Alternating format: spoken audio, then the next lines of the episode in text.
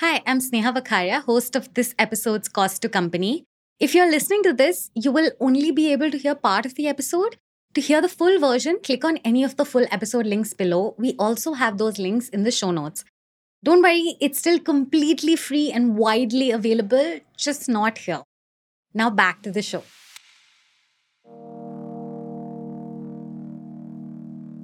In the beginning, the project popular culture embarked on was normalizing conversations around mental health, letting people know it was okay if they weren't feeling 100% mentally well, that we all struggle to cope sometimes, and the project was to destigmatize therapy. Good Will Hunting was among the pioneers to do this in 1997. Nearly two decades later, Shahrukh Khan and Alia Bhatt starred in a movie that was exclusively about this. Writers of novels, films, TV shows around the world have en masse begun to use the therapist's counseling room as a vehicle for exposition. You would be taken into a character's therapy session, and there you'd learn what the character was learning, feeling, thinking, planning. Rick and Morty did it, Bojack Horseman did it, Big Little Lies did it, Never Have I Ever does it. But now we're entering a new phase in society's engagement with therapy. In some bubbles of privilege and professional excellence, among certain cohorts of urban elite, therapy isn't just normalized, it is embraced, it is championed, it is celebrated. And not just to help us through breakups and bereavement and moving to new places, Many CEOs, executives, business leaders have discovered therapy as one more weapon to build better products. This is therapy not just as a healthcare benefit. This is therapy to build better businesses. This is therapy as a strategy tool to get more out of employees, to hit business goals faster, better, and with less collateral damage. You're listening to Cost to Company, the Ken's weekly podcast about work and workplaces. I'm your host, Sneha. And in this episode of CTC, we'll talk about how businesses are going to therapy to find themselves.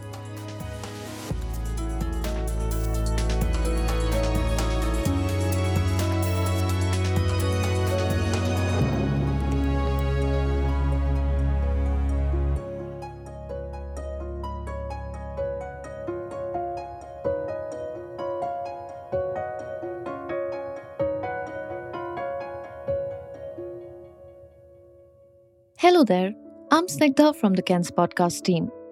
Diwali is around the corner, and we were wondering if you would like to give out a gift that will make the people that you care about, be it friends, employees, business partners, or clients, remember you every single day of the year. How about you do something different this year?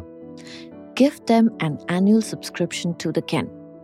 Every day, we publish one story that is original, analytical, deeply reported, and skillfully narrated. Not only will you make them feel smarter and happier for the rest of the year, you will also be doing your bit to support independent journalism. And of course, we know that no Diwali gift is complete without a box of delectable sweets, which is why we've partnered with the lovely folks at the Bombay Sweet Shop to bring you a customized bag of snackable goodies. So go on and click on the link in the show notes. You will find all the details there. Thank you in advance. Hey, this is Shrivar, the other host of Cost to Company, just popping in here with three quick things.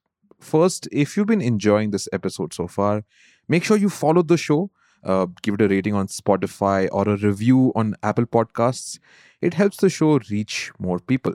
Okay, secondly, you can share your thoughts about the show on Twitter.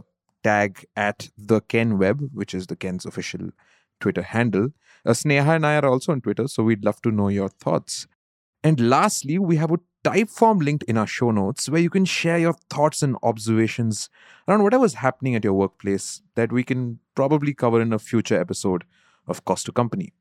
It won't take too much time to fill, probably just two minutes. The link is in the show notes.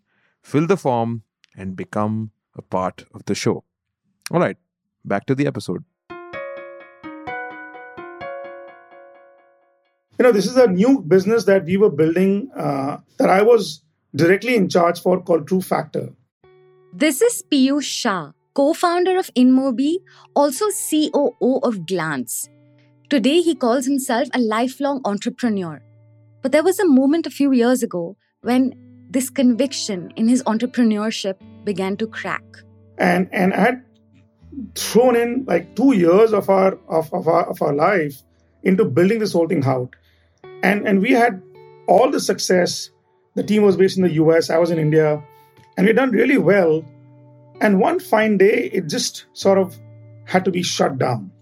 Just like that. They just felt that we were hurtling on a highway in a pretty strong cruise mechanism, doing well, moment, all things aside, numbers aside. But it just felt like, the, like a truck came on the side and just killed us altogether. I was I was devastated. I was devastated to say the least, and and uh, and and I started questioning. Hey, what is the point of all this? I spoke to Naveen and others saying, Hey, I don't think I'm cut out anymore for this. Naveen is InMobi's CEO and Piyush's co founder. I think I'm, I want to do something else in my life. I used to be strong at this. Maybe I'm not strong anymore. Incidentally, this is one of the most frequently talked about things in therapy. People find their self esteem, their self worth shaken by seasonal lows at work. But for Piyush, this wasn't any seasonal low. This was something new. I was hugely capitalistic by grade 11.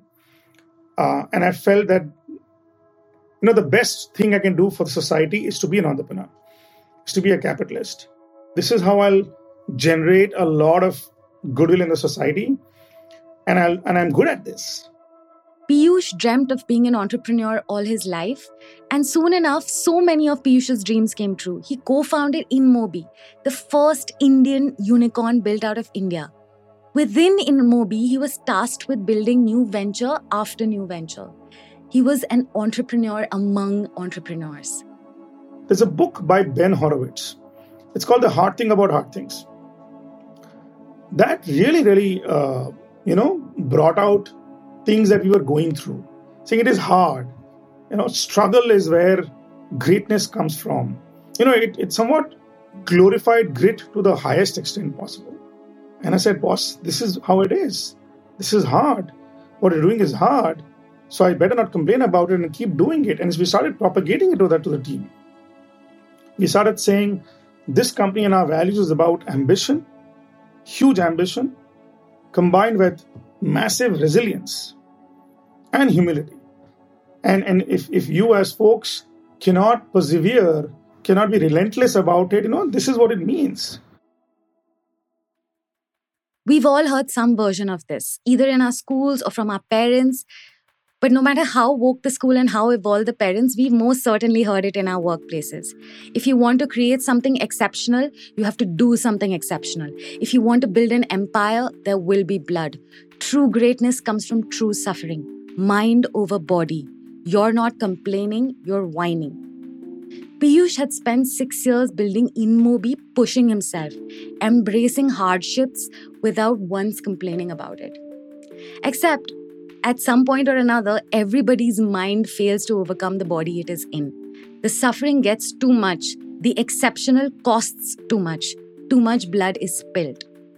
Piyush's suffering began to make him worse at work.